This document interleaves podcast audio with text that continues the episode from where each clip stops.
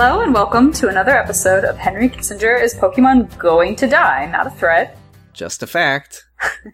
uh, you are catching us at a very special episode with just just two gamers. Just the two of us just podcasting here today. Uh, my name is Lauren, a k a. Jeff B's Ball is Life. Thanks, Sam. I, I'm Sam, a k a your uncle who works at Nintendo. Oh, man. I was going to wait till the end to jump into the gamer news, but I feel like, what did what did our uncle Nintendo Derek say today?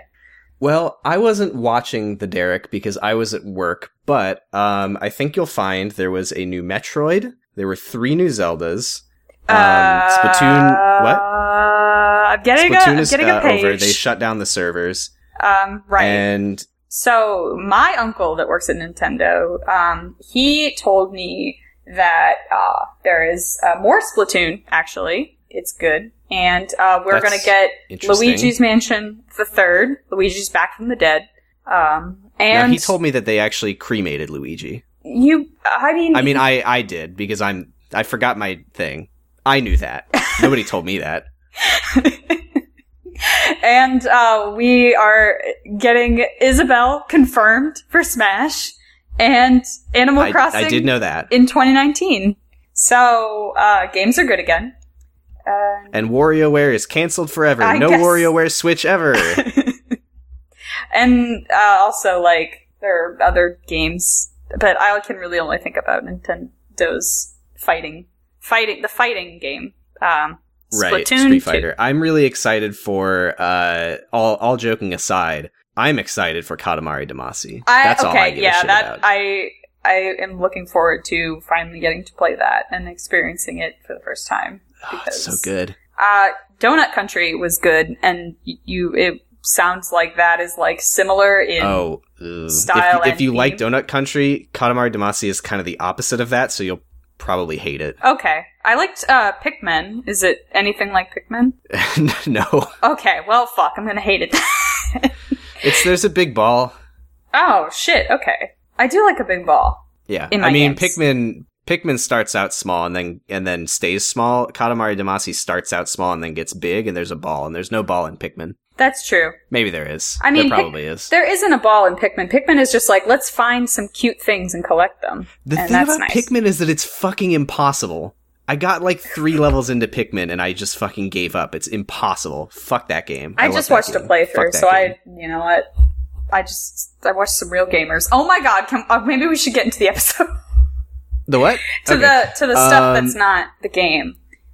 Um, yeah, I wish there was anything good to talk about because this is going to be a rough transition that we've is, set up it for is. ourselves. Um, Oops. Thankfully, in this episode, we are actually going to have an interview with a listener and friend of the show, Scout, who has uh, more information about, if you remember back in February and earlier this year, the conversation on Disney workers being able to unionize and how lots of the cast members at Walt Disney World didn't have, uh, you know, money for food. So that interview is going to be later in the episode, and I'm very excited. Actually, that probably would be a less rough transition, so let's just have that interview right now. Right now! All right, so we are very excited to bring you an interview with a special guest, a friend of the show, Scout. Hi! Uh, come on to- Scout Sorry. is here, and they've come on to talk to us about a very interesting topic, that one, it's not necessarily... Uh, you know, in the headlines all the time, but is absolutely fascinating. And so we're happy that you're here, Scout. Hi, I'm sorry I interrupted you. No, don't be sorry. Yeah, I, I We can't love to interrupt each other here, like I just did. We really do. So, I'm here to talk about uh, Walt Disney World and Disneyland cast members getting a uh, a pay increase to fifteen dollars. Um, That's really awesome. Yeah, it's very good. To do is the thing. Uh, and here's yeah. why. So, um, Disneyland cast members, they, they've been striking for quite some time. I want to say since, uh, the really, the big talk started kind of in February, but this, right. this kind of like, um, the, the idea of like Disneyland cast members not having enough to make ends meet is, is, is pretty like a thing that's been going on for I want to say quite some time, but like really in the forefront of Disney Twitter for about two years now. Um, oh, wow. Yeah, I remember, uh, correct me if I'm wrong because I'm a dumbass, but I remember Bernie Sanders talking about it, like, while he was still campaigning, and he actually did, uh, meet with Disneyland employees in June to discuss, this June, in fact, to discuss, uh, their living and the financial situations. So, um, I pulled up an article from the L A Times that said that eleven percent of Disneyland Park cast members, which is a special term that Disney uses for frontline, um, like, uh, customer and guest-facing imp- park employees. Um, eleven percent mm-hmm. of them have been homeless or did not have a stable living situation in the past two years as of a twenty eighteen survey conducted by a cast member. Um, wow. and, and this is a really big deal. Um, so California obviously has a pretty high cost of living. Uh, again, this is also super, super important for, um, cast members in Florida because the park is much bigger. It's, uh, I want to say forty-eight square miles. So it, there's a lot more people that staff it. And it's also, um, so the Walt Disney World Resort is the biggest employer in Central Florida. And kind of before, uh, Walt Disney World moved in, There there was definitely stuff in Central Florida, like there was some farms and stuff, but it was mostly a lot of swamplands. So um Disney really kind of brought people to that area. And so whatever uh the Disney parks in Florida, whatever they set the bar for wages is kind of how wages tend to be competitive across the service industry and across um low-paying industries like that. So yeah, you you definitely want your minimum wage to be set by a corporation, in my opinion. Yeah, usually, yeah, that's a good yeah, standard yeah. to hold people to. It's good to, to do, yeah. And Scout, when you were, um if I'm remembering correctly, you were uh, a cast member and did like front-facing customer service uh, yeah. at Walt Disney World. Yeah, uh, yeah. Do you remember, like, hearing, like, employees and other people that you worked with, like, talking about this stuff? Or is it, like, an open conversation? Um, yeah, I do remember, like, it, it wasn't something that we talked about on stage so much as far, like, or, like, on stage means, um, like, when you're out in the park and around guests. It's more of, like, a backstage mm-hmm. kind of thing. But I do remember speaking to someone who told me that she took a bus in, um... two hours every day back and forth to get to work because it was Jeez. the only place she could, she could get work. Yeah, it was, uh, it was kind of scary. So I did some digging and I found these documentaries called Mousetrapped. Um, they're on mm-hmm. YouTube and I can give y'all a link to a twenty ten version. They do them every so often. Um, about the pay information and kind of like a living experience of Walt Disney World cast members. And it really kind of shocked me because when I, when I watched it, I saw people that I knew at union meetings talking about like, uh, what they have to do to get by. And it, and it really like, uh, alarmed me. Um, yeah. So it's really, really important. And I think another reason that this is important, um, not, not only because, you know, pay people a living wage for real, please, for the love mm-hmm. of God, please, but also because the sheer cost that it takes to get somebody to uh the parks. So it's it's really like a privilege to be able to go because I did the math. Um I mm-hmm. just I just did this math for Walt Disney World um because it's the one that I'm more familiar with. Um mm-hmm. I I've been a Disney Parks fan since I was about thirteen. I'm twenty-seven now and it's kind of like shoving information, especially about history, um, for the parks has kind of been like my life's work, I want to say, uh, yeah, since I was in awesome. seventh grade. So I did some math. Um, a four-day park hopper in twenty eighteen September, which will allow you to go uh between different parks in Walt Disney World in the same day. So a four-day ticket like that for a family of four, all over ten years old, will cost you one thousand eight hundred twenty dollars for four people. What the? F- and that's just yeah, the ticket. That's just the ticket. Then I did a four-day room rate uh for four people, all over ten years old, at Pop Century, which is considered a value resort. So that's an on-property resort that's a little um it's at the lowest tier. Uh at th- in September, this is one hundred sixteen dollars a night, so that's four hundred sixty-four dollars total. And that's not including food, so you don't have to, um, you don't have to get a meal plan or anything. You can pay out of pocket for your food. But I did also total up the quick service dining plan for four adults, ten years old and over, for four days.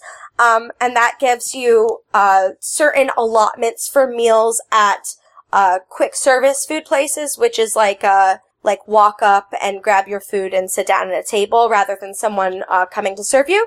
So that is, for adults ten and over, fifty-two dollars and fifty cents per person per night, for a total of eight hundred forty dollars. Jesus so the total, Christ. Yeah.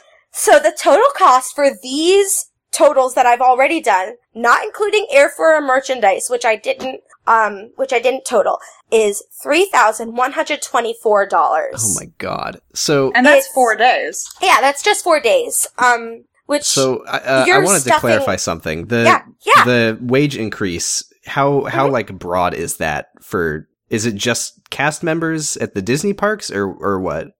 So this is kind of where it gets kind of hazy. So, in June, Disneyland won this uh increase, and it's for nine thousand five hundred unionized workers at the Disneyland Resort.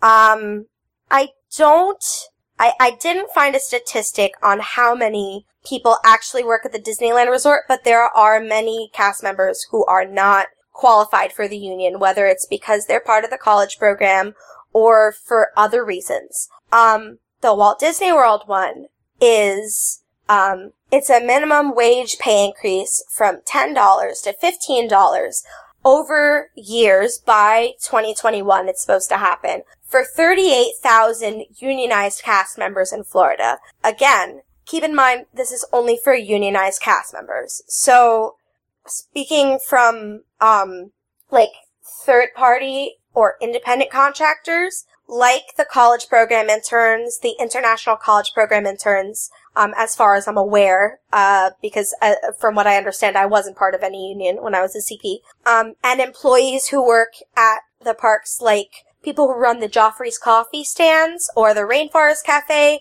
They work in the park, but they're considered independent contractors, so they do not benefit mm-hmm. from this.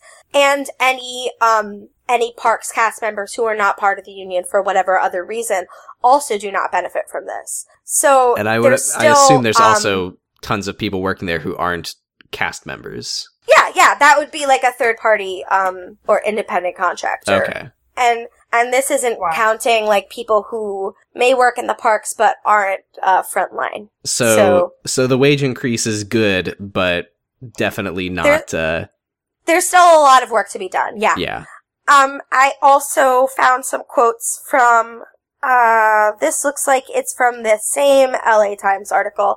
Uh, it says, the demand, so this was back in March, uh, Disneyland cast members protested out of a, outside of a shareholder meeting, um, for the Walt Disney Company, and the, the demand for higher wages comes only a month after Disney raised ticket prices as much as eighteen percent, despite a highly profitable twenty seventeen. And, and this oh yeah, is I mean, for, you're always going to do that. Hold on. This is for Disneyland. One of its most expensive annual passes sells for one thousand one hundred forty-nine dollars for two Anaheim parks. My that's, God. Uh, yeah, that's an annual pass holder pass. Um, this quote also says, park workers are also steamed because Disney promised one thousand dollars bonuses to each of its one hundred twenty-five employees after the approval of the G O P federal tax overhaul, but the company is holding back the bonuses for hotel workers at theme parks in Anaheim and Orlando, pending the resolution of contract negotiations that have been going on for more than a year. Um, mm-hmm. The Parks Division, this is from Bloomberg, the Parks Division is the leader in the company's earning departments. So as of February twenty eighteen, they had a one dollar thirty-five billion dollars profit. Um, so it's, it, it, there, there definitely still is a lot of work to be done, but it's, it's and huge. You said something, uh, interesting in previously in the chat where I had no idea about this, that like characters, like, cast members who are the characters in the park yes. are paid not, I, I had no idea what I thought that a, you know, a Disney princess would be paid, but yeah. It is not a lot. Yeah.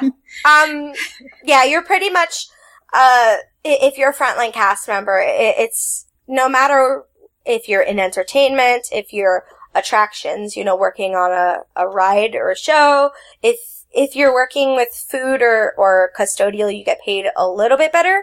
Um, but pretty much across the board, it's kind of standard. And it was really scary. Like, if I, I watched that Mousetrapped documentary and, you know, I saw people who had been, uh, working in the parks for years and years, uh, talking about how they can't make end meet or how they have to, like, sacrifice, uh, getting their medicine over getting food or vice versa, which was, it, it was just, it was just so scary. And this is, this company is something that I feel really passionate about because it, it's super hard to, like, reconcile, mm-hmm. um, the way that I feel about themed entertainment. You know, as somebody who loves to step into, like, physically step into a space and be taken away.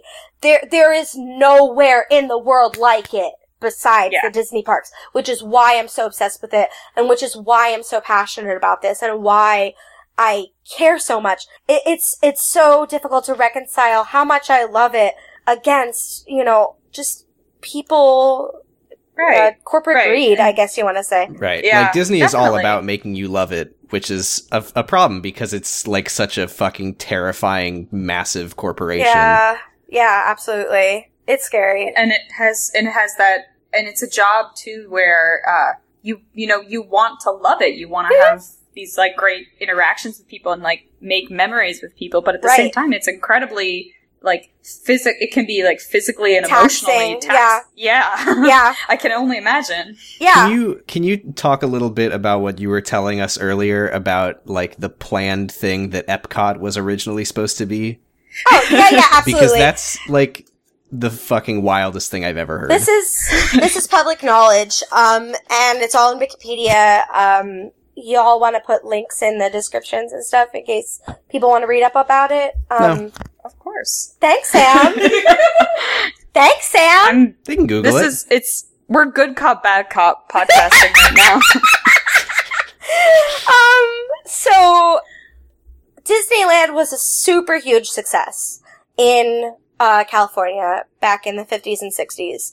And Disney came to the nineteen sixty-four World's Fair in um in Queens, in New York, and they brought four attractions. Um, It's a Small World, Great Moments with Mister Lincoln, for uh the Ford Magic Skyway, and Progress Land, or the Carousel of Progress, as it's called now. And this, what Sean's looking at me.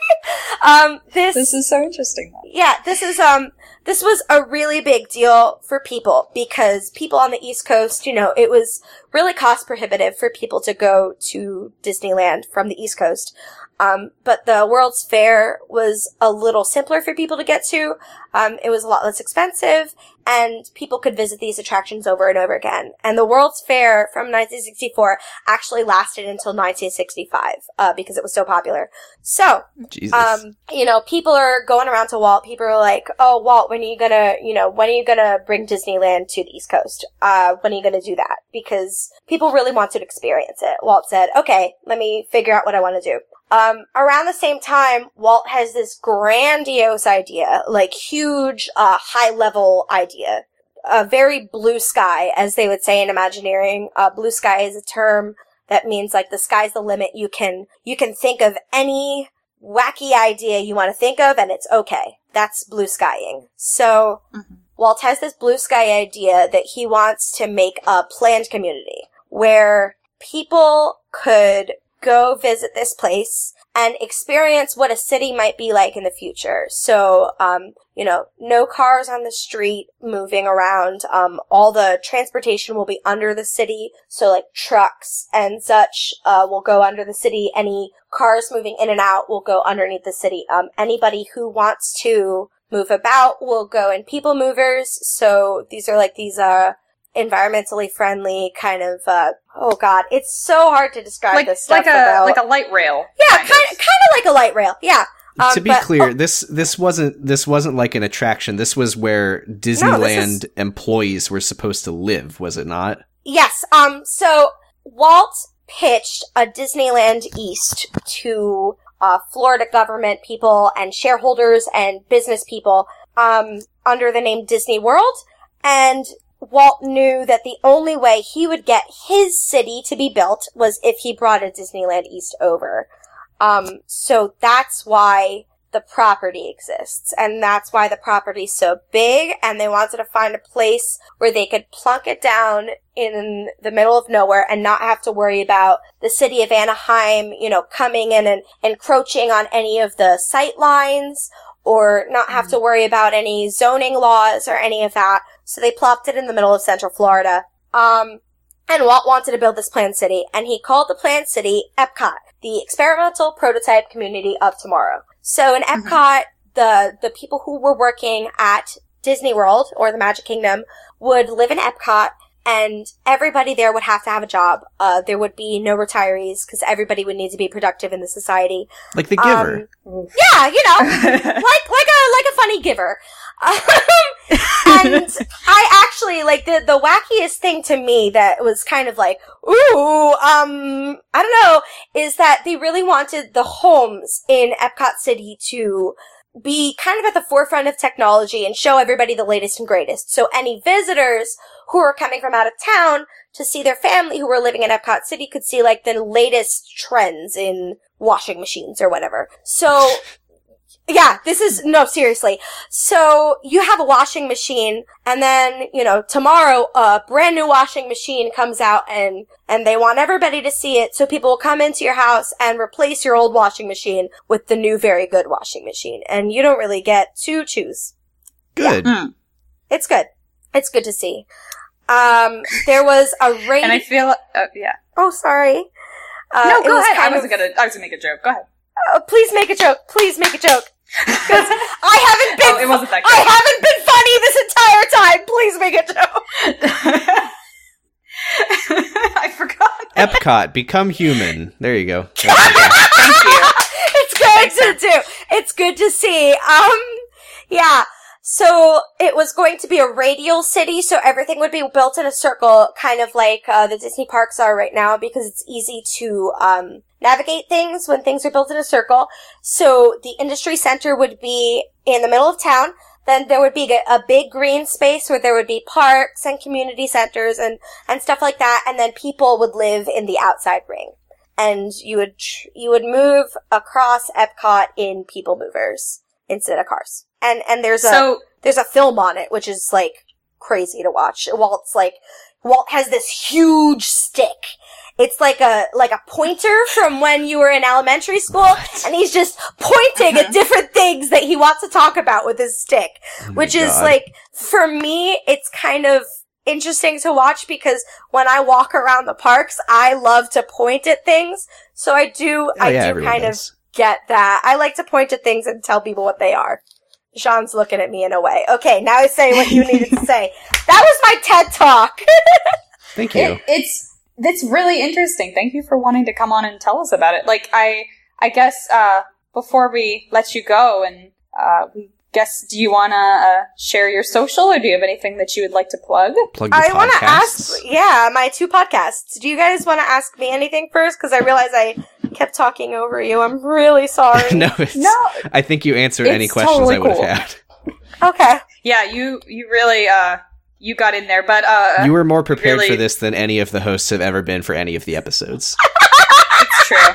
That is really true. Holy guacamole. I, I looked at for to part the kimono. I looked at the Google Doc that you shared with us, and I'm like, oh my god, this stuff is so interesting. Yeah. Because it's such a like intersection between like the things that I like. Study and like to learn about, which is like pop culture and film and stuff, and then of course this whole other like entertainment corporate side that Disney has like perfected, and it's just like, oh my gosh, this stuff is so interesting to me. Yeah. Especially because Walt is just like, yeah, let me let's just like reinvent the future for mm-hmm. no reason, just because we can. It's really. Jean said in the chat, Scout will rope you into being fascinated by the Disney parks.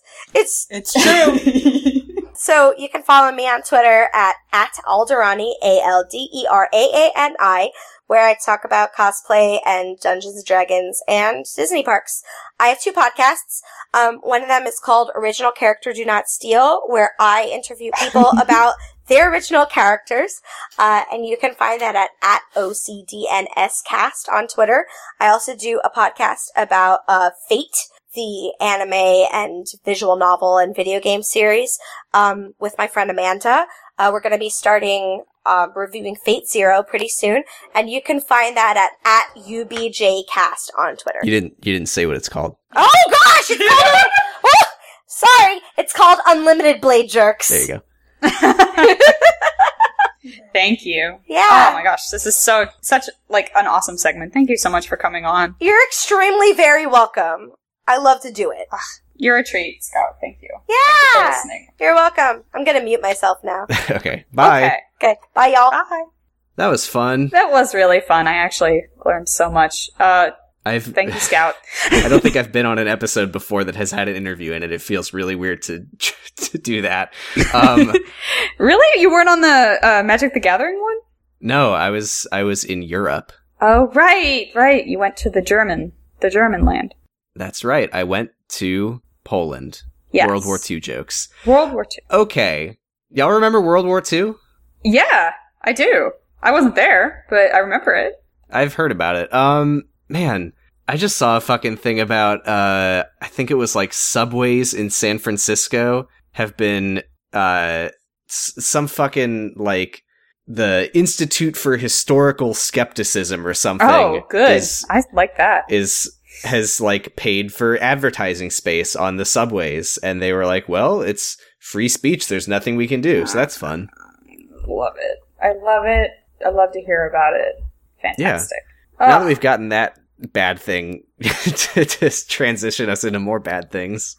So uh, st- uh storms are coming. Uh, the it's, yeah, it's hurricane season again, and not the classic Eminem freestyle, and not the hockey team. It is it is the storm, and we are dearly uh, we are thinking of all of our listeners and friends of the show who are dealing with evacuations and planning for this storm, and for the people who are still recovering from the last hurricane season, which, if you didn't remember, it was uh, Hurricane Maria, and it uh, really really fucked everything up. And in a way that. that are uh, probably going to be affecting people for generations to come. Because d- guess who doesn't give a shit about Puerto Rico? Why, it's our wet oh president. Oh my god. How many guesses do I get? uh, I just told you. It's the wet president that we have. Uh, oh, shit. So. I thought he was better than this. Turns out um, he doesn't believe the the numbers that stated that the death toll from Hurricane Maria and its aftermath was closer to three thousand people rather than the sixty-four estimate that was given well, around the time yeah, of the storm. That was the estimate. I'm pretty sure his tweet, like the other day, maybe earlier today, today when we were recording this, I'm pretty sure his tweet said sixteen to eighteen. Yeah, yeah.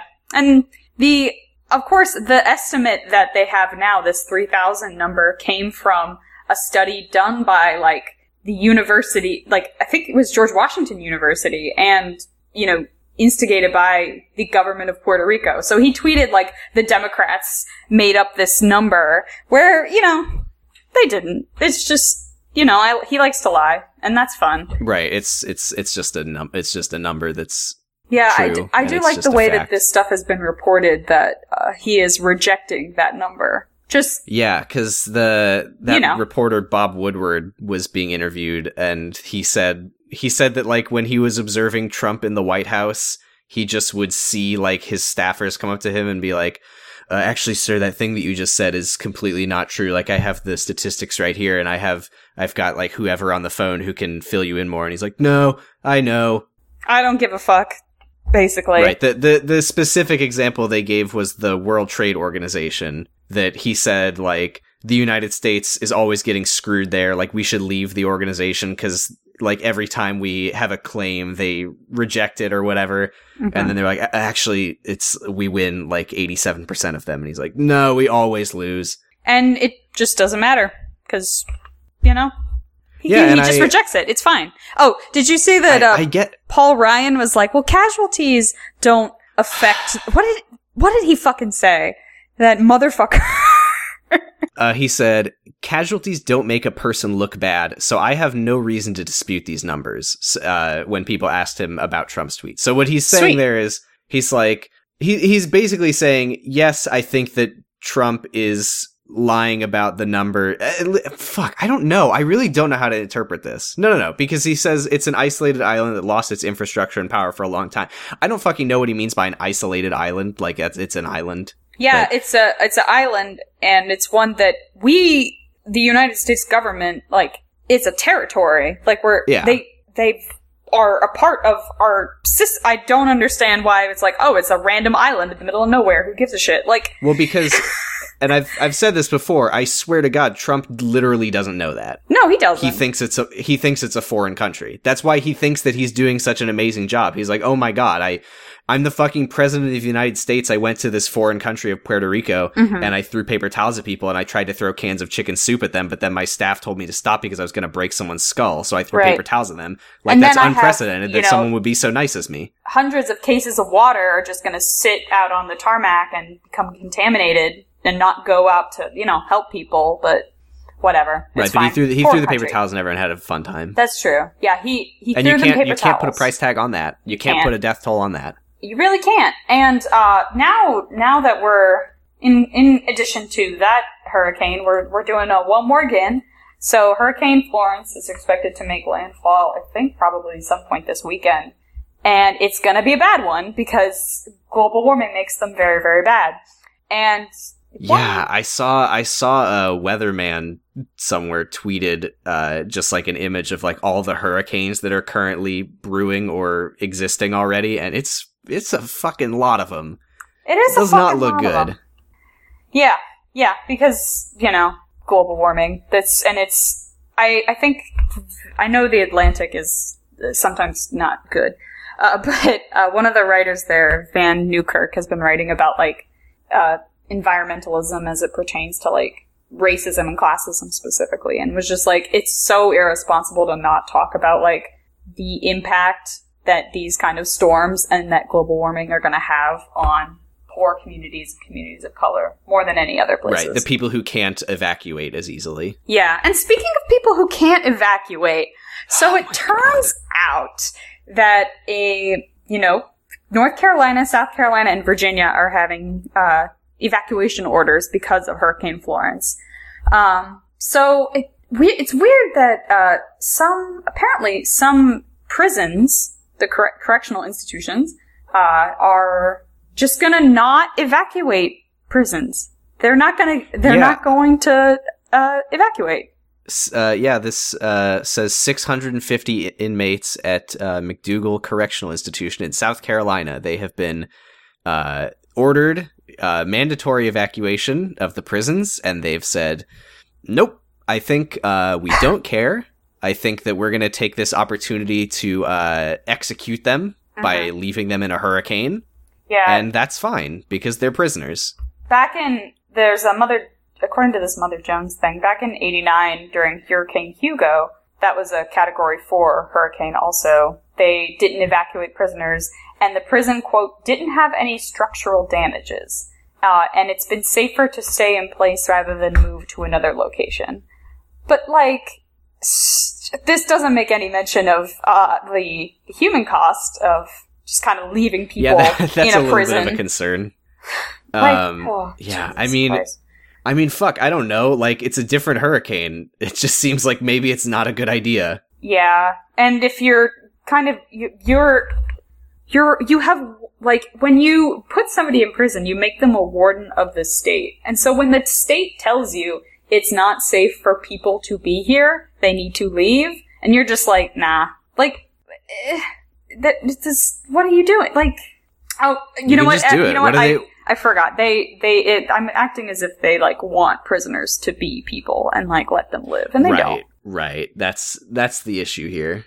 Yeah. Um, yeah. Right. Speaking of, uh, not evacuating, I also wanted to talk about fucking, like, workplaces. Oh, God. Sending yeah. out memos to their employees and being like, hey, uh, I know it's like a whole thing, but let's let's really not like take advantage of this to get out of going to work. Like, you have commitments to your job, and I just, I, I just, I, I really don't think it's fair that you should get to take time off. Like, how could you? I don't want to. I don't want to incriminate anyone, but uh, a, a certain friend of the show, uh, in, in case their, in case their boss is listening, a certain friend of the show did tweet like a thing that they got from their company that said that exact thing. Like, you have you have commitments to your job, and it's really not okay for you to use this as an excuse to get out of work. And yeah, like, and if you are anybody who isn't like being a team player in that way, like, shouldn't be a part of. They, basically using like, oh, we're all in this together kind of language. Right, it was, to it was very you. Like H R speak. Like, we're a team and we're gonna, we like to come together and,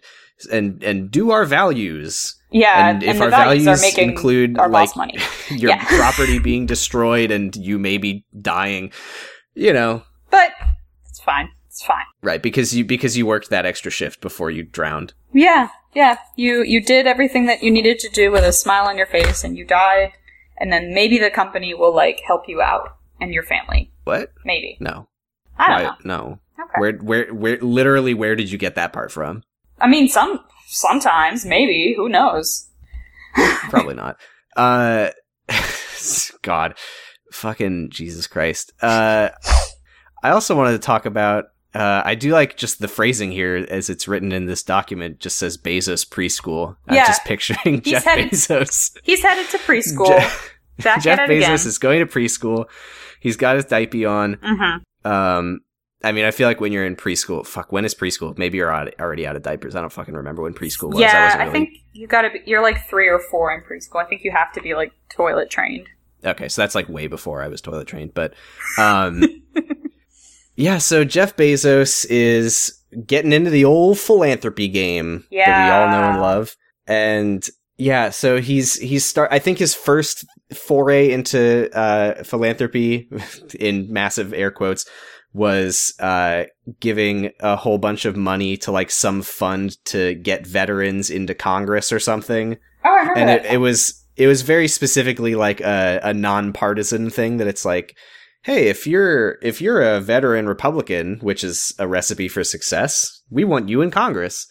Um, but now his thing is uh, preschools and fuck, what was his exact wording? The child. Oh, yeah. He's like, we at Amazon value the customer over anything else. And and at these preschools, the child will be the customer, which is yeah. like, does that make your skin crawl like it makes mine?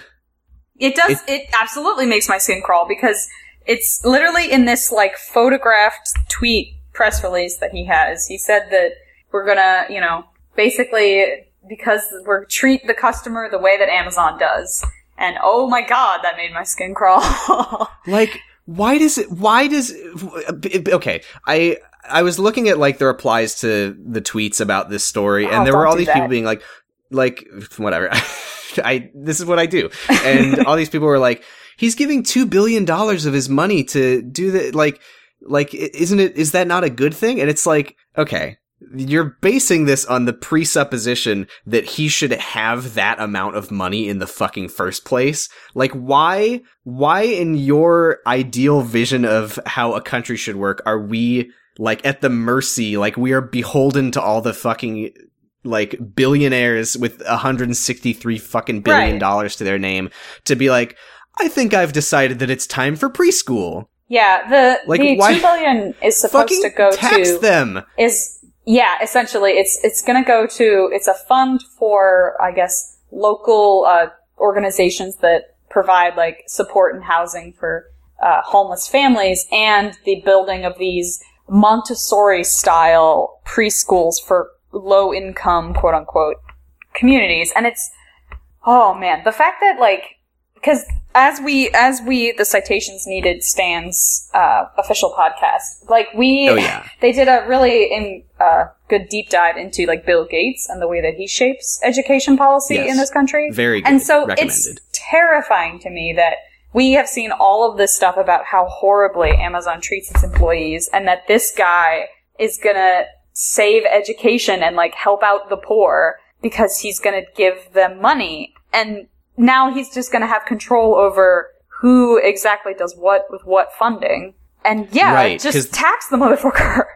Make the joke his money of this is that it public. shouldn't it shouldn't be up to him to decide when will I take a, a little percentage of my one hundred sixty-three billion dollars and sprinkle it on this whatever yeah. issue. Like, yeah, it doesn't. It does not matter when you have that much money. Literally, it, nothing. It's like at a certain point, it just becomes a concept. Like, two billion can go away, and it doesn't even matter. Right, because he fucking, like, loses two billion dollars in a day, or fucking, like, Mark Zuckerberg or whatever, when it was, like, bad news for Zuckerberg, his stocks went down, and he just lost ten billion dollars. It's like, he doesn't fucking give a shit. He's gonna get it back, and he won't notice. Yeah. What does it matter losing ten billion dollars? He can't spend ten billion dollars. Right, nobody like, can. That's, that's that's enough money that it's not money anymore. Right. It's God, it's... I like it. Oh, yeah, it is good. I'm excited about that. I just... I, I don't... I'm just envisioning, like, all of these preschools that just have, like, Amazon branding on everything. It just fucking looks like Wreck-It Ralph two. And right. just all the kids are, like... They they call, like, lunchtime. They just call it, like, prime time or something. Oh, God. Oh, God. And you I have, mean, like, the, the, your... the, the use of the phrase, uh, the child is the customer is just so... It's like, bone-chilling. We're raising you from from from birth to, to be a good Amazon customer. Like, I don't know that that's how it's gonna go, but yeah. But the the fact that it sure it's, fucking sounds like it. And it, you know, at least Elon Musk in his weird fucked up school is like doing it on his own kids, on other people's rich kids. Here, this this bald rich asshole, this Lex Luthor motherfucker, is gonna build schools. Then just, like, pilot test this program for low income, like, using them as guinea pigs for his, like, oh, I'm gonna fix education, just at the detriment of people who, like, actually need good school systems, like, I, it, who don't right. have and, access and to them. And it's definitely worth mentioning this is entirely, like, it's it's entirely for, like, good publicity. And to, oh, to it's to it's to keep people doing the thing that I was describing, where you can you can do whatever shit you want. You can have your employees, like, fingers getting cut off in the factory and not God. let them go to the hospital. And and you can and people will still continue to jump to your defense because they go, but what about this? What about when he gave the money to the and it's It's just such a fucking hilarious, like, perversion of the word uh, philanthropy, which literally means, like, for the love of humanity. Yeah. When, yes. like, if if it really was that they love humanity, they they would... F- he could fix basically every problem. Yeah. If he wanted he to. Could. Just... Oh my god! Know, it must be and not nice. even not even fucking with not even just with his money. Like he just the the fucking level of influence he has is the guy right. who's at the head of this huge fucking corporation. Like, I mean, you've got like cities offering to fillet him for him to put his headquarters there. Like if truly. If he if he if he wanted, he could be like, I'll put my headquarters here, but you have to do this thing for like homeless people or whatever. They'd be like, oh fuck yeah, we'll do it. Yeah, or maybe like uh, hire the people that are already living in your town rather than pricing them out and hiring people from overseas who, uh, weirdly enough, can be paid less because they depend on you for a visa. Huh? It's weird. Huh? Yeah. Anyway, the moral of the story is that Jeff Bezos should have been taxed like. I mean, he he should never have had a billion dollars. Nobody should have a billion dollars. No. That's the that's the moral There's, of the story. And, Thanks. Yeah, that's, and that's that's the bottom line on that one. Okay, so I want to talk about this absolutely buck wild story, but it sucks, and I hate to do it. But uh, so there's this guy named um, Botham Jean, I believe is the way his name's pronounced. Oh, sorry. Uh, breaking news, uh, Cuomo won. Oh, great. Love- oh, I just saw New York Times called it, and God damn it. Yeah, I mean, I'm not surprised. That's what I expected to happen, but yeah, I it think, fucking sucks. Um, but the, uh, what's her name? Uh, Cynthia Nixon's running mate, Jermaine Williams, is like neck and neck with the other lieutenant governor race, so that's good. That's good. Yeah. Apparently, uh, Julia Salazar is looking good, too. Uh, as is, um, where? Oh, uh, Zephyr Teachout, who was on, um, for Attorney oh, really? General. Yeah, uh, doing there's uh, Manhattan was called for them, but I think they they still haven't like called the race. But God, that's so annoying. Fucking Cuomo. It's that it's that Cardi B endorsement.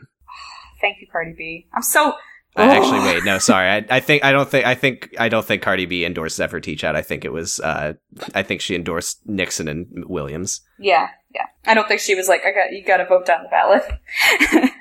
Yeah. And I think it was mostly because Nicki Minaj endorsed Andrew Cuomo. She's like, hmm, maybe not. Thanks what for nothing, I, Cardi. I, you know what? She tried. Did she? No. I mean, it's, I mean, it's not her responsibility. I don't know why I'm putting this on Cardi B. She's she's gone. She's been through a lot. Oh, okay. So anyway, great. Thanks, fucking Cuomo. Okay, so in Dallas, Texas, this week, there's a story about this guy Botham Jean who uh, lived in Dallas. He was twenty-six.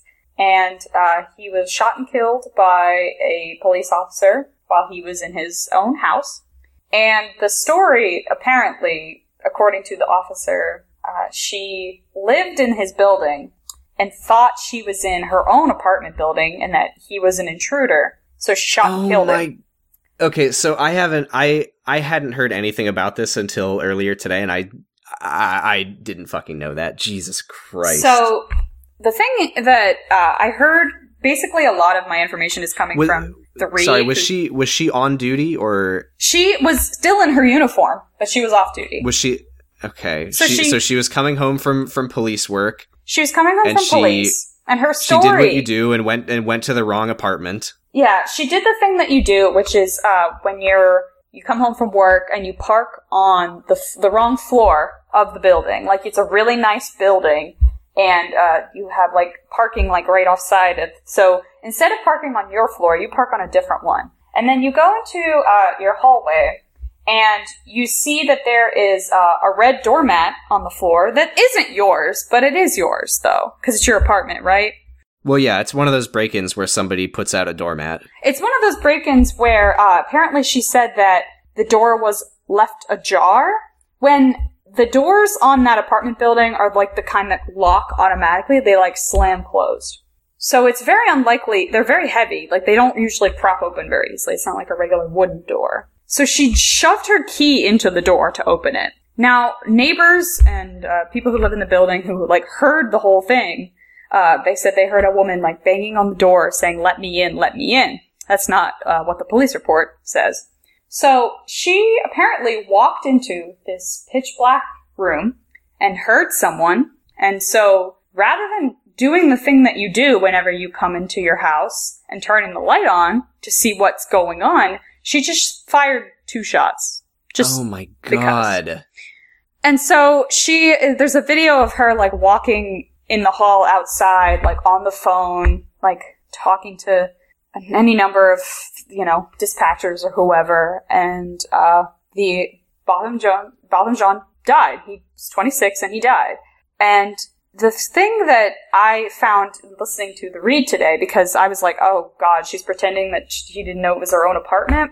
So the there's, you know, kind of poring over the tweets and everything. That's kind of what they did and consolidated the story. That's where I'm like getting this from. So like running, it seems like she had. Because she lived apparently right below him, there were police reports made about noise, like noise complaints made for his apartment. And so the the kind of theory that uh, is emerging is that she, this was premeditated. Like she got annoyed with him and so thought, I'm going to go upstairs and kill him. And because I'm a police officer and I can just say, oh, I went into the wrong apartment. It was an accident. And then the blue line will defend me. So I mean, that... That sounds really fucking believable. It, uh, what, and the thing is, I don't. It's not. I mean, it, it, what you're telling me, it just sounds like she broke into someone's apartment and shot him. Yeah, but it's pot, like, and the way that did it, she think this was one of those break-ins where they they changed the the doormat and also changed the locks? Maybe I guess so.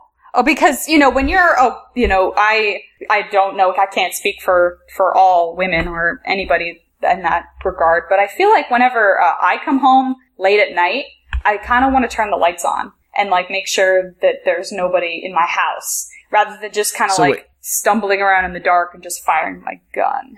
So. I'm confused about how she got in. The the door was open? No, it wasn't. She shoved so her key. She... She's she in the police report is saying that the door was left open so that she pushed her key into so the door. She, so she did That's so she did break report. in.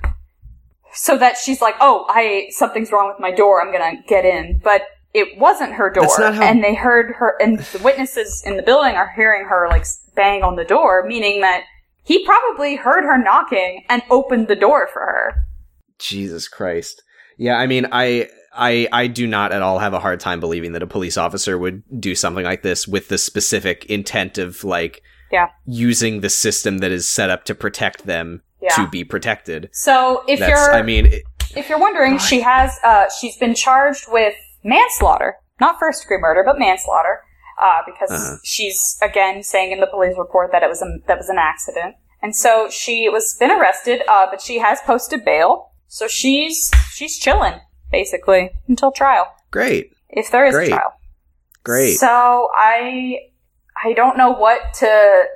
I guess, I mean, because, you know, every week we're like, oh, I don't want to get into these. What can you even say other than this is bad? I think this story is just so fucking bonkers. Like... Well, it gets... I I actually heard, and I, was, I wasn't sure if you had heard of this because it mm. sounds like it just came up pretty, like, a few hours ago. Uh... They the police released a very help, helpful report that uh, they searched his apartment and found marijuana. So oh, great! Oh, you know the difference that makes. That is oh, it makes such a difference because this guy was in his own fucking house in Dallas. Oh God, like they're gonna do everything they can to make this guy responsible for his own death, and he was like literally, literally. In- Literally did nothing. In his own house, like an upstanding, like member of, you know, not that it even would matter. Like he could be growing right. pot plants in his house and he still didn't deserve to be executed in his own house. Like it's, and it's just like the way that I, I really do like the way the Reed was talking about it because it's just like, it doesn't, police will do like anything and say anything in order to clear themselves of any wrongdoing. And this right. country is so fucking racist that we'll be like, yeah, yeah, sure. That's fine. Right. I mean, it, it honestly, it just makes sense at this point that a police officer would, would see everything that happens and go, oh, I can just do this. Yeah. Like, why wouldn't they think that? And even, and even if, like, they see the, the, ne- the possible negatives of, I don't know, killing somebody, like, they still, as an officer, are like, you know, they're basically given sympathy. They're like, oh, you know, it's been so difficult for me. I've had to do all this psychiatry and then like da da da da da. And like, I'm so sorry about the stress that you put yourself through when you killed that person like, for no reason. And that's, and it's just the, the assumption that, uh, she is, that police are always in the right and that there was always, there was some good reason. And that even if there was a, if she was, you know, she's gonna just say, I made a mistake. Oops, I'm sorry. And, in what sounds like it could have been premeditated murder. Because yeah. maybe he was noisy. Fucking shit. Motherfuck. Anyway. Yep. You want to get into... Co- oh, shout-outs? we, we've got one shout-out here.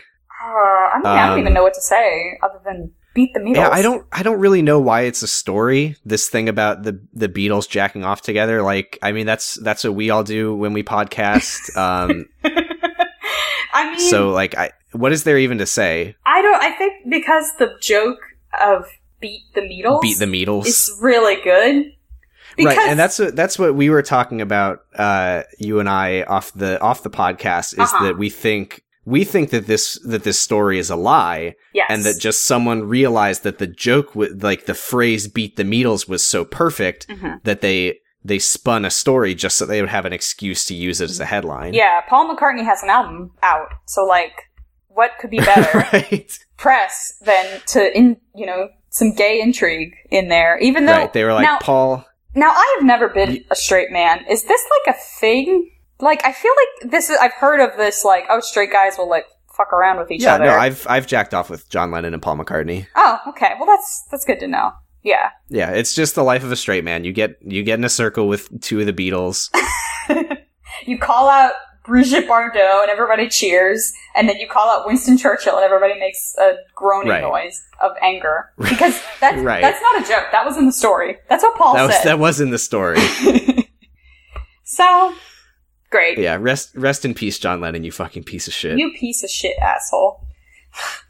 I hope I hope the nut was good.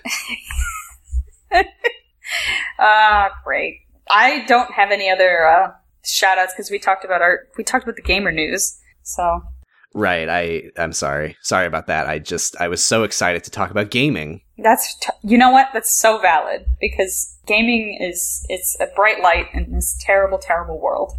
Thank you. Aww. Shout out to my friend who listens to this podcast, I'm pretty sure, and gets so mad when people say things are valid. And you know what? That's, that's valid. He's valid. He is very valid. He's so valid. Wonderful. Okay. Do we want to do questions? Yeah, uh, this is out. This is out of order, but I just happened to scroll down to this one, and it's relevant. So, uh, if you have a question, h k i p g t d dot tumblr dot com. Wonderboner, Wunderboner Ooh. asks, on the subject of funny Beatles do a group masturbation, did any of the hosts have a phase where they were like super into the Beatles? If so, when did it end? For me, it was kind of a good chunk of my childhood, early adulthood, and ended when I realized how much of a shithead, hi- hypocrite, sex pest John Lennon was, and that the others also kind of sucked for different reasons. Yeah, fuck John Lennon.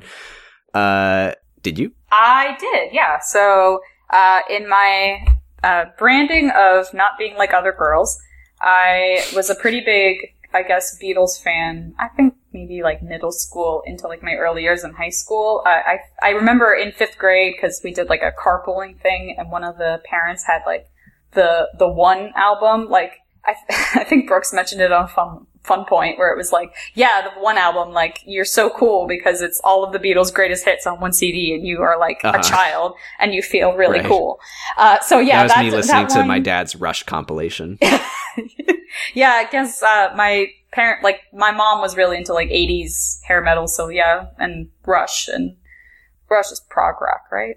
I don't yeah. know. I don't know. Shit about eighties hair metal like the Beatles. Yeah, yeah, the eighties hair metal of the Beatles. No, she likes, uh, Scorpion. And Rat. But yeah, I and all and all the other Chinese zodiac. Oh yeah, yeah. Wait, fuck, Scorpions. Scorp- that's it. I'm mixing up zodiac. So, move on. Just cut and run, cut and run.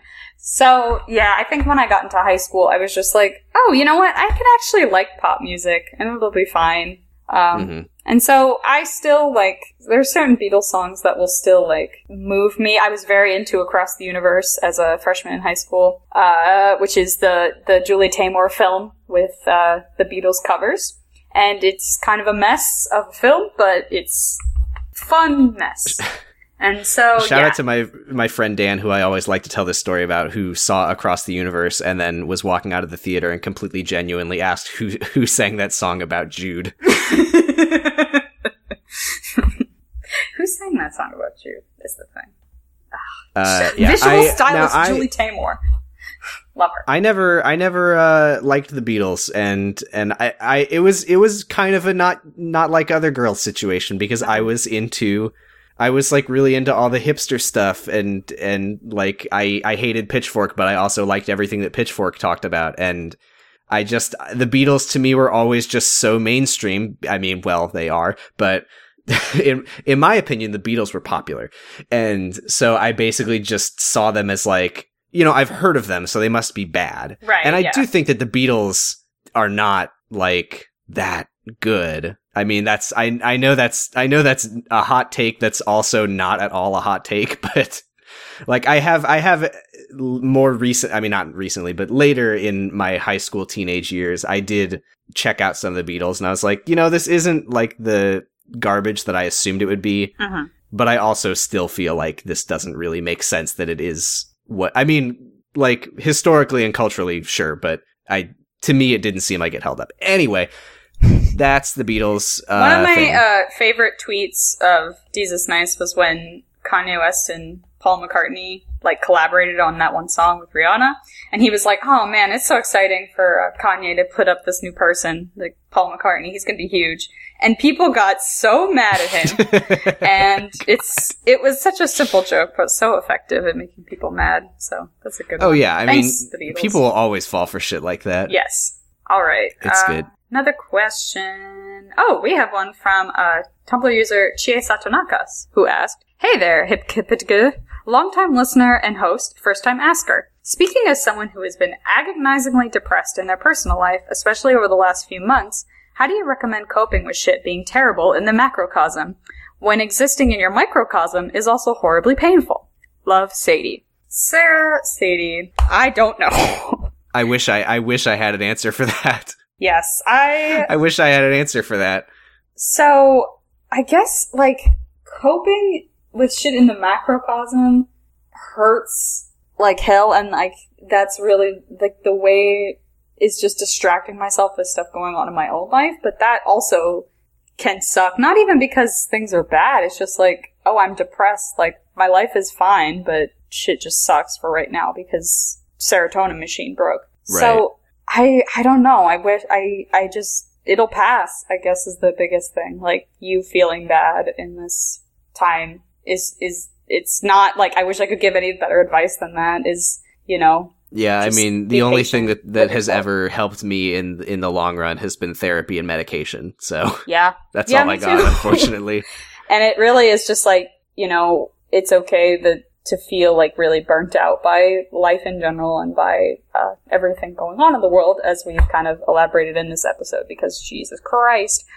Um, if ever there was a time to be depressed, this yeah, is it. But also, you know, it's it's not it's not hopeless, and we we want to encourage everybody to take the time that they need and be patient with themselves, really, because it's honestly, it's just, it's time, because it sucks, but, like, you just gotta be patient with yourself. I'm sorry. Yeah. It's, I wish I could fix it.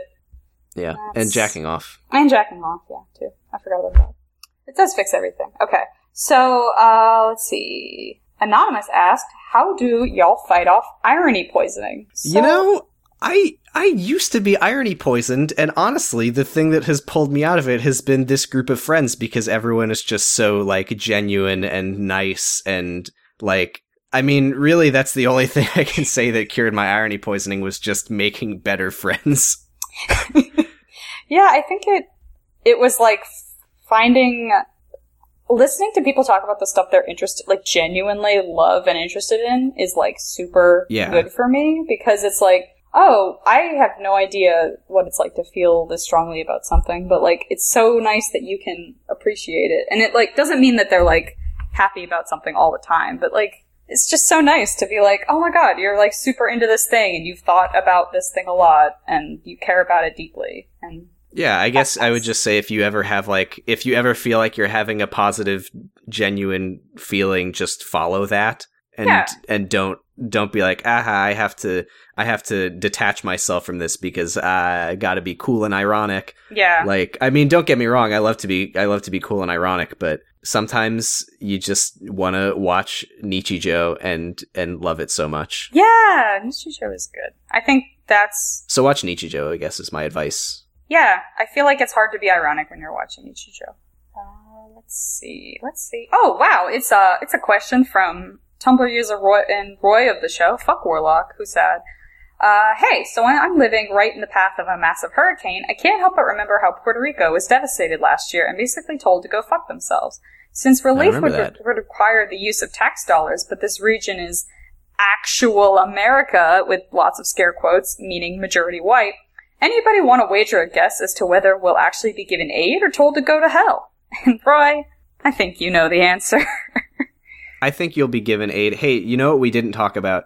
Is how uh, the Department of Homeland Security diverted, uh, what was it? I, I don't... Oh, fuck, like nine million dollars. Is, nine million dollars. It was it was some number of millions of dollars from FEMA to ICE, so that's cool. That um, is great. I but, love to know about that, and that, um, wow, it's amazing how we're going to use disaster and emergency preparedness as genocide. I love it. I think you'll be given insufficient aid. Sure. But I don't think you'll be told to go to hell. Probably not. Um, uh, on a more positive note, Julia Salazar did win uh, her state Senate seat. Oh, hell yeah. Good job. Or uh, primary? It's the primary. Remember. Google it. Don't fact check us on this politics news podcast. Right. Okay. Uh, Anonymous asks, which My Hero Academia characters are leftists and which ones are cops? Okay. So this is an anime question. All right. Yeah, so... Uh, listeners, you can stop listening here. Mm-hmm. Um, all right. Um, none of them and all of them. None of them are leftists and they're all cops because they're superheroes. I'm sorry. Yeah, yeah. I was thinking like... Stain oh. is a leftist, unfortunately. He's right. Yeah, he's kind of a... Because that's the thing is like vigilantes, it's all like superhumans and we're the heroes that are going to save everybody.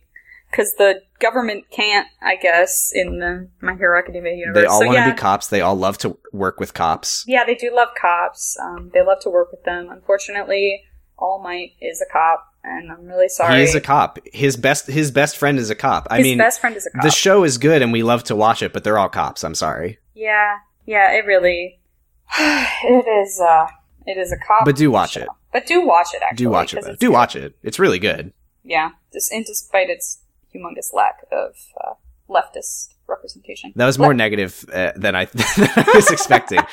Uh, Let me check the Twitter. Oh, uh, let's see. Oh, I did I did send out a tweet and promised that we would get to the questions. All right. Here we go. It's a Twitter question. Um, here did we go. get any? Oh. oh, we got three. We have a Twitter question from, uh, man, I don't know if they want us to say it, from uh, Bomb Culprit. Should I create a sock puppet email account to harass my company's C E O for being a selfish, money-grubbing piece of shit? And if not, then why not? Hmm. I, I would say don't, because it's not worth your time. Yeah. I mean, I would feel good in the moment, but also, like... They won't care. It'll they just won't get read it. filtered out. Yeah. I'm, they won't I, care. But uh, um, if you... I'll tweet at them if yeah. you want to give me their at. Yeah, if you want to, like, unleash the hordes of fans um, onto them, like, you could do that. You could also, like, you know, maybe not an email account, but, like, not a threat. But if you see them in the streets and you're just like, well, it's it's, it's time to fight, then that's, I, I say that's valid. That's not a threat or anything. But. Right. If you, if you want to suplex your C E O. Yeah. If you want to, uh, I don't know any wrestling moves. If you want to Christ air into your C E O. If you want to do a sick moonsault onto your C E O. I, yeah, so. I, I don't really know many either. If you want to put your C E O in a yes lock. Sure. Yeah. I think I'm all tapped out. That's like when wrestling. You tap out in wrestling. Yeah. Okay. I did it. I did it. So we have a que- another Twitter question from Dari. How do we create gamer communism? It's already here. It is? We're it. Oh, wow. We did uh, it. By, by Night in the Woods, I guess. Yeah, I guess Fuck, that is I gotta, I, gamer I need communism. to play that. I still haven't fucking played that. I haven't played Night in the Woods yet either. We're fake gamers. It's fine. Yeah, we are not valid. Nope.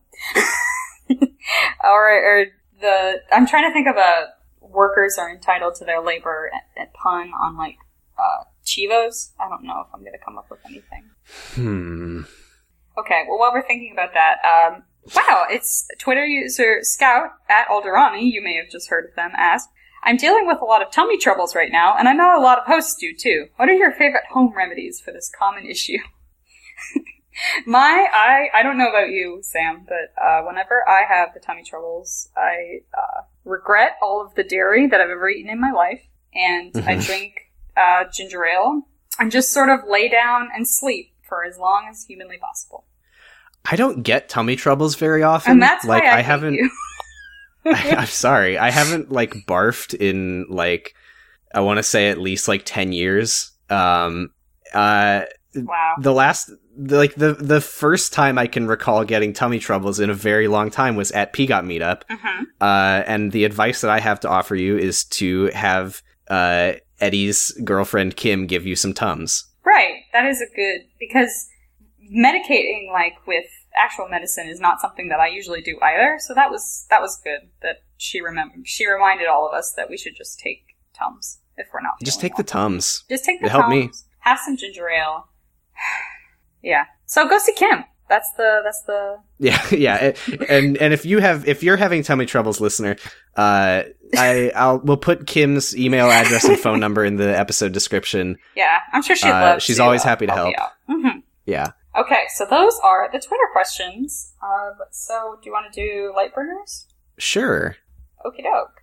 So, do you want to go first? You fucking asshole. Who's the asshole? oh, are, were we were we doing the thing that we talked about? Yeah. Okay. Well, we had talked about you doing it, and then I was going to be the asshole in the in oh, the wait, equation. Right. I forgot we were doing good cop, bad cop. Fuck. Okay. What? It, how did we actually, like... I don't remember. This is a special episode because Sam and I are dating. Got him. We did it. We did it. Trolled. So, is... Yeah, we trolled and owned you, and I was going to be very sincere, and I am going to be, uh, because that's my light burger. It's really nice that this podcast and our friendship has come together in this way, and it is really good so far. It is really good, and I do like it. Um, yeah. And then we were going to do a thing where my light bringer would be like... Oh, crossword puzzles, I don't know. Yeah. Oh, yeah. Yeah, I've been doing crossword puzzles, I guess. Fuck, I don't know. I can't believe I forgot the bit that we were going to do. Oh, yeah. Well. Is that is that is is that the only thing that you... Oh, my yeah, God. We're um, the most awkward people to ever live. Um, fuck. Shit. Do I have anything? I have to think. What What else have I done in my life? Oh, I've been watching uh, the Sailor Moon anime subbed, and it's really good. So uh, all right, so you now have two Sailor Moon Lightbringers on, I do, on record. Uh, I'm watching uh, the original nineties uh, regular version with the subs. Because uh, I guess I'm an otaku, because I have two Sailor Moon things now. Thanks. Yeah, so you're buying the figures, mm-hmm. um, you're yep. scheduling a trip to Japan. I'm thinking about the cosplay options that I have. Yeah, I mean, you've been to an anime convention. I have. So. I gave I my money, and I was around anime people, so I saw a Jotaro, and I took a picture with him, because I was really excited. So this is just my life um, now. Thanks. Yeah, I guess my, my Lightbringer would be, uh, I've been playing Splatoon two, uh, just trying to practice. I've I've never played it before. I just got it recently. I've been mm-hmm. grinding my way up the ranks. Yep. Uh, so that I can kill you. Yeah, Sam has been um, cranking it at the Splatoon factory. And well. uh, has uh, another thing that is also, I guess, connected is that uh, I'm going to see him in October, and then I can kill him in real life in Splatoon. And also in, in real life. life in Splatoon. Yeah. And and everyone's really happy for us, and everybody cares. Yeah. Yeah. Mm-hmm. I mean, fuck, like, fuck everybody else on this podcast. We, I've fucking put out the call, like, hey, who can be on this week? And everyone's like, not me, nobody. Like, fuck you. We're going to talk about this shit because you left us alone. What did you fucking expect? Yeah, that is, that is kind of what happened, is that everybody, like, and that's fine because people are busy, but it is also funny that it's like, okay, well. It's not fine. It's just, I've, I've always said, podcast first, gaming second, mental health third, job yeah. fourth, and then drink water. Oh yeah, you gotta drink water. That's important. Yeah. Wait, so if we, if our relationship begins on a podcast, and podcasting comes before everything, including relationships, mm-hmm. we're gonna have to talk about this later. I I don't understand the issue. Okay, that's good. Born to podcast. World is a fuck. Oh yeah, yeah. As as Shout points out, when Henry Kissinger Pokemon dies, uh, well, no, because we we met through Peagot Discord, so it's fine. All right, so one thousand years Peagot. So yeah, as long as Peagot never ends, and um, we don't have to all shake, uh, bow, and shake each other's hands and walk off in different directions. Right. So as long as that doesn't um, happen. Anyway. Anyway, so that's podcast. Uh, hakipgetd dot tumblr dot com, twitter dot com slash hakipgetd, facebook dot com slash hakipgetd, uh, patreon dot com slash hakipgetd. Uh, one dollar gets you access to bonus content, Lightbringers, post-show, pre-show, mid-show from when we had issues, whatever else. Uh, yeah, you can email us at hkipgetd at gmail dot com, and that's the acronym everywhere. If you don't, yeah, and we'll wanna... we'll probably only ever read that uh, for Lightbringers, which we do have a or, uh, mailbags rather, which we do have one coming up soon. Uh, Five dollars on the Patreon gets you a shout out in the podcast and a special Discord role. Ten dollars gets you a shout out on the podcast, special Discord role, and lets you listen in on the podcast while we record it. Shout out to our listeners who are listening right now. And now shout outs to here we go. I'm gonna read all the names. Here we go. Here we go. Fucking Patreon moved everything around. Here we go. Hold on. Here we I go. got it. Okay. Let me do it. I got it. it. Okay. okay, so thank you to Actual Socialist Elon Le Musk, Alex Schaup, Ashinu, Benjamin Kingstone Faria, Brett Houts, Carrie J, Chaz Thunderguns, David Besser, Delaney Fritz, Destry Hawk, Dijonais, Ellen the Anarcho Lalandiest, Evan, five hundred Bees, Harry Tomlinson, Helga K, John McCain Funeral City, three hundred fifty million dead.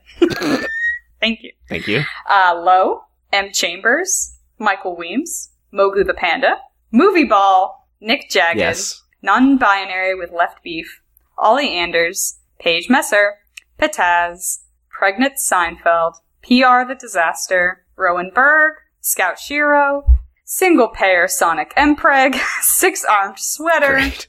Sophie, Stephanie Ruff, Summergeist, Surrey Jack, The Tallest Jew, Toughster McGee, and that's the ballgame. Now, I did find the page with all these, and I don't fucking understand what's going on, because that was completely different order to what I am seeing in front of me, so I don't understand what yeah, Patreon is so doing. Yeah, so Patreon is, like, only showing all, like, yeah, okay, this is not important to the viewers, but yeah, it's weird cares. Now. I care, but... You you don't need to listen to this. Uh, we also have a subreddit, r slash Akipkitadu. Thank you, as always, to uh, Bisexual Punch Party for running that and po- so posting much. all the shits on there. And yeah, the thank you uh, also, as always. Oh, yeah, YouTube. Uh, we don't have a fun address. Fuck, is there even a way that I can just find it? I've just been searching Henry Kissinger on YouTube, as I am always doing. And then I found us. And you notice that we have a YouTube channel. And you're like, oh, that's nice. Henry Kissinger Funny Moments, yeah. Where'd that come from? So. I don't understand why when I when I search on YouTube for Hakipkitadu, which does bring up the channel, mm-hmm. uh, it's all of our clips that I've posted so far, and then uh, rejected theme song from Ready Player One. I mean, those are the most important videos that we have. We did we did use that in an episode once. I don't understand how YouTube figured that out, but it's the algorithms. Okay. Um, yes. That's... Thank you to the taxpayers for the use of their song Evil Men off the album Cold Heart of Town. It's good. Thank you. Yes, thank you very much for that. Uh, is that podcast? Uh, I think that's podcast. How do we end this? Um, so this has been Henry Kissinger, Is Pokemon Going to Die? Not a Threat. Just a Fact. Memento Pokemori. Memento Pokemori. That's right. Yep. So bye. Bye. It's mine, mine, mine for the taking. It's mine, boys. Mine in that gold with those nuggets. Nuggets.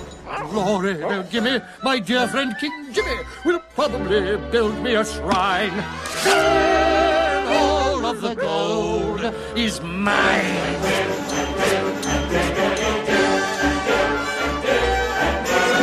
All of my life I have searched for a land like this one. A wilder, more challenging country I couldn't design.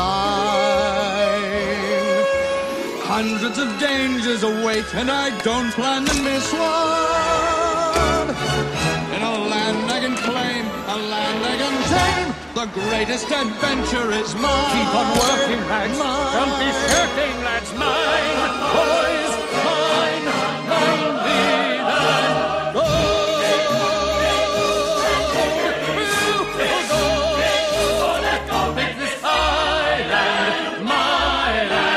Make the mounds big, boys. I'd help you to dig, boys, but I've got this crick in my spine. This land we do.